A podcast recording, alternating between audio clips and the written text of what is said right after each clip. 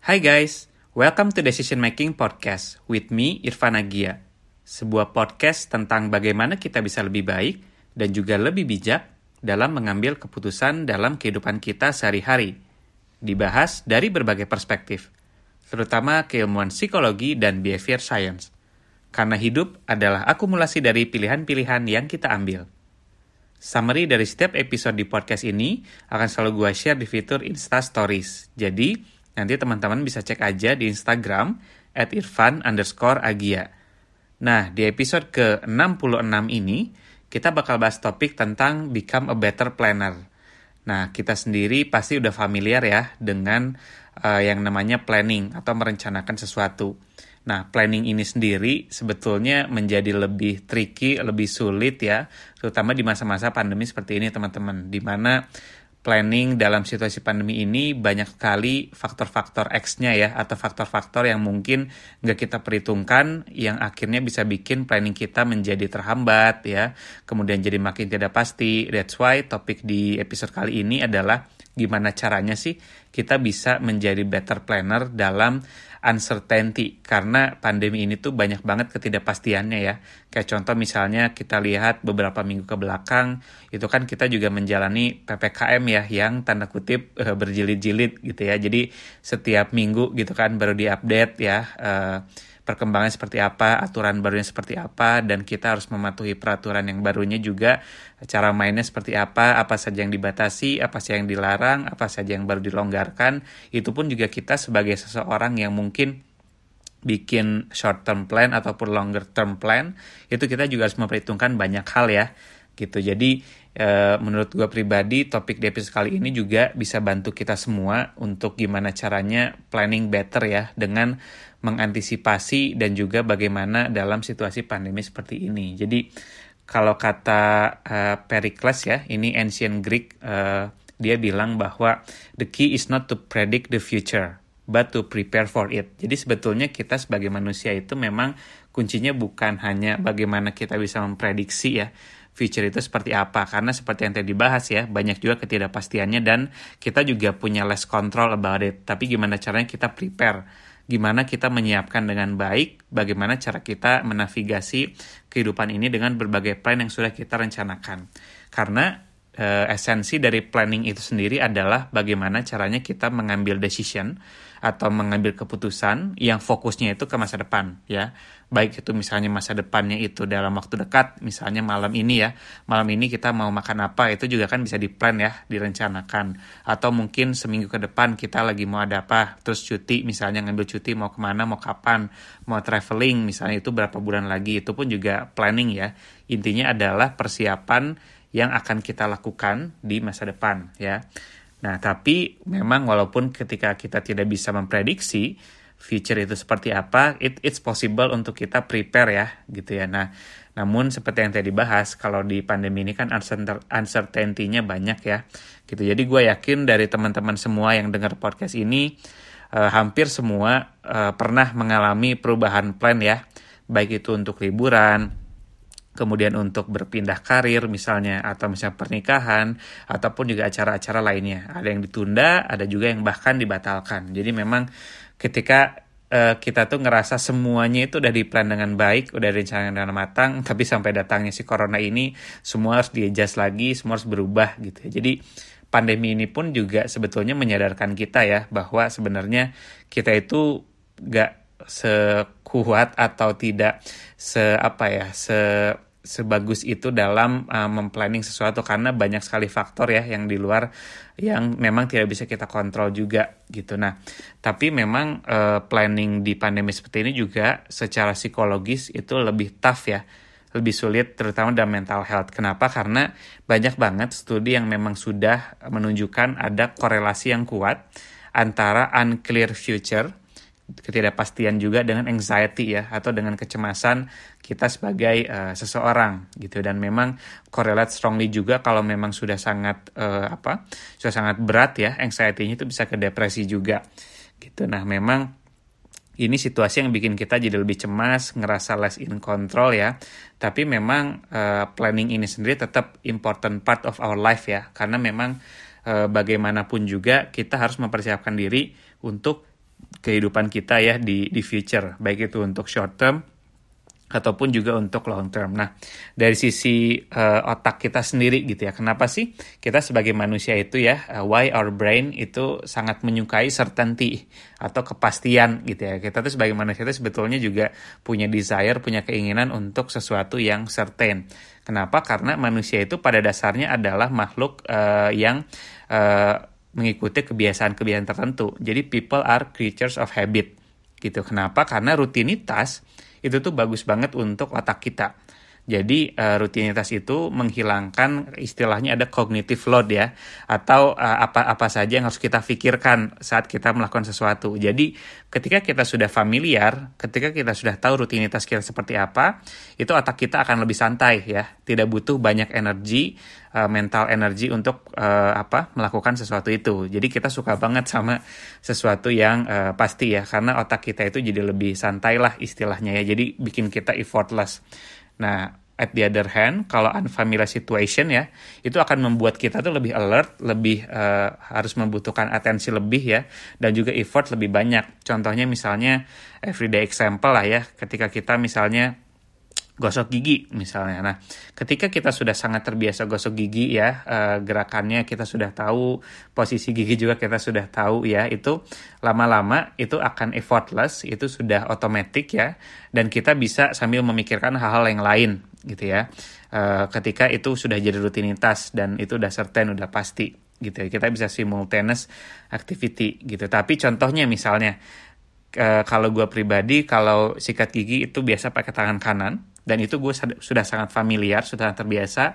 Tapi cobain ketika misalnya kita yang terbiasa pakai tangan kanan ya, gosok gigi itu dengan tangan kiri misalnya non dominant hand lah itu semua atensi kita, otak-otak kita gitu ya, itu tuh akan memberikan atensi lebih untuk gimana caranya kita bisa melakukan aktivitas yang sama dengan menggunakan tangan kanan. Itu kan kerasa banget karena kita tidak punya uh, programnya ya, tanda kutip untuk melakukan rutinitas yang baru tersebut seperti itu. Jadi itu juga sama nih dengan uncertainty yang akan affecting our decision making gitu ya. Karena banyak banget hal yang di luar kontrol kita, kita tidak familiar dengan situasi ini, bikin kita lebih cemas, bikin kita lebih uh, butuh effort lebih banyak untuk planning. Jadi ada istilahnya lingkaran setan ya, lingkaran setan ini, ini tuh starting dari kita ngerasa ngerasa nggak punya kontrol ya terhadap situasi, kemudian kita ngerasa cemas karena kita lacking of control, kemudian kecemasan kita itu mempengaruhi judgment kita, mempengaruhi decision making kita gitu ya, sampai akhirnya kita mengambil keputusan yang uh, tidak tepat ya karena kita cemas, kita clouded with judgment gitu ya. Terus habis itu ketika kita melakukan sesuatu dan keputusan itu tanda kutip salah, keliru, kita ngerasa blaming diri kita juga ya. Dan so on, so on, so on, terus seperti itu. Nah, jadi ini ada beberapa teknik ya bagaimana caranya kita bisa coping dengan uncertainty atau ketidakpastian tersebut ya. Yang pertama itu adalah kita harus identify ketika kita itu melakukan ada yang namanya unproductive worrying. Kecemasan kita itu tidak produktif. Kenapa? Karena kecemasan itu sendiri sebetulnya ada ada dua jenis ya, ada yang produktif tapi ada juga yang tidak produktif gitu ya. Kalau yang productive worries itu sebetulnya uh, tend to lead us into action yang bisa bikin kita ngerasain kontrol lagi ya. Sedangkan kalau unproductive worries itu justru ya bikin kita makin cemas dan makin gak pasti gitu ya. Contohnya adalah gimana caranya kita bisa membedakan worrying yang produktif dan yang unproductive. Kalau yang produktif itu misalnya kita worry uh, misalnya oh iya uh, kulkas kita udah penuh belum ya? Ada ada yang bisa apa uh, jadi bahan makanan atau enggak? Nah ketika kita worry hal tersebut itu akan menjadi produktif karena kita melakukan sesuatu yang akhirnya merasain kontrol lagi gitu ya. Ketika kita uh, akhirnya mencoba mengisi lagi penuh si kulkas tersebut gitu ya dengan makanan-makanan misalnya untuk seminggu atau dua minggu ke depan. Tapi kalau yang unproductive itu adalah ketika kita stay up all night kita begadang nggak bisa tidur gitu ya kenapa karena kita mikirin terus worst case-nya tuh apa sih skenario nya gitu ya jadi kalau kita nggak ngelakuin ini apa aja sih kira-kira hal yang bisa terjadi terus aja gitu ya sampai akhirnya kita nggak bisa tidur atau susah tidur Nah, jadi intinya adalah uh, kita bisa membedakan nih kondisi ketika kita itu worry-nya itu produktif dan unproduktif, oke? Okay? Nah, yang kedua adalah ini juga yang paling penting nih, bagaimana caranya kita bersyukur ya, fokus on gratitude dalam situasi seperti ini. Walaupun memang ini tuh easier said to be done ya, ini memang uh, hal yang cukup uh, sulit untuk langsung bisa kita terapkan, tapi bear in mind ketika kita bisa mencari silver lining ya di new reality ini ya selama masa pandemi ini, it's super important untuk memaintain mental health kita juga gitu ya. Kenapa? Karena Contohnya misal lagi lagi apa ppkm gini lagi karantina lah istilahnya ya. Kita juga bisa mencoba mencari silver lining, liningnya misalnya oh iya saya bisa saving time untuk commuting misalnya saving money juga. Terus misalnya ada waktu weekend yang lebih kosong untuk misalnya bisa nonton atau baca buku yang memang belum sempat kita baca seperti itu. Jadi kita coba untuk counter uh, apa counter uh, tough lagi ya untuk pasti selalu ada silver liningnya gitu ya di setiap situasi. Nah, yang ketiga ini adalah menerima ya, accepting uh, what you can control sebenarnya nggak bisa kita kontrol gitu karena uh, ini adalah sesuatu yang uh, unavoidable ya di kehidupan kita si ketidakpastian ini sendiri gitu. Jadi kadang ketidakpastian ini tuh bikin kita pengen cari info sebanyak-banyaknya ya gitu ya untuk uh, apa bisa kita mengontrol lagi si situasi ini. Tapi justru jadi paradoksnya adalah semakin kita pengen banyak tahu hal, ya, pengen tahu semua hal gitu ya tentang situasi ini gitu ya. Jadi ini sebetulnya bisa backfire juga gitu ya ketika misalnya kita constantly refreshing misalnya apa news gitu ya, atau berita-berita gitu ya. Tapi itu justru malah makin nambah anxiety kita. Nah, kalau gitu ketika uncertainty ini gimana sih tipsnya untuk planningnya itu sendiri? gitu. Jadi kalau gue pribadi ketika situasi seperti ini justru gue makin banyak belajar tentang gimana caranya planning yang uh, apa bisa meminimalisir resiko ya dan juga lebih safe lah ketika situasi seperti ini. Jadi beberapa practical strategi yang bisa gue share adalah yang pertama kita harus bikin several skenario gitu ya. Ini mungkin sesuatu yang klise ya, iya iyalah kita harus bikin beberapa skenario, tapi ini penting banget untuk kita bear in mind. Kenapa? Karena dalam uncertain situation, uh, things change faster gitu ya than ever ketika pandemi seperti ini. Jadi uh, gue sendiri kalau bikin plan gitu ya, uh, baik itu untuk uh, traveling gitu ya atau karir atau hal apa pun itu itu uh, siapin minimal banget itu cek lah ya sampai C gitu. Jadi itu sebetulnya melatih kita untuk uh, counter lagi counter argumen kita sendiri. Oh ya ini kalau nggak bisa kayak gini uh, next stepnya apa ya kalau ini terjadi gitu ya jadi kita tuh akan lebih ngerasa safe kita lebih ngerasa in control in charge ketika something unexpected happen gitu ya jadi intinya kita harus make several skenario yang kedua adalah kita harus stay informed informasi ini tuh penting untuk kita uh, bisa planning dengan better kenapa karena uh, informasi yang kita punya itu bisa meminimalisir resiko gitu ya untuk kita bisa adapt dengan changing circumstances. Jadi contohnya misalnya kalau gue mau traveling, gue akan selalu update, stay informed dengan misalnya gue mau ke Europe, gue akan selalu cek infonya itu di uh, info www.schengennews.com misalnya. Jadi gue akan avoid non not trusted sources lah ya istilahnya karena tentang traveling ini sendiri itu banyak banget simpang siurnya ya. Ada negara yang udah buka, ada yang belum, ada yang gosipnya atau kabarnya akan buka tapi ternyata belum. Jadi gue pribadi akan milih source yang memang betul-betul pasti aja gitu. Jadi memang dari instansi yang memang akan mengeluarkan isu visanya langsung si Schengen misalnya ya.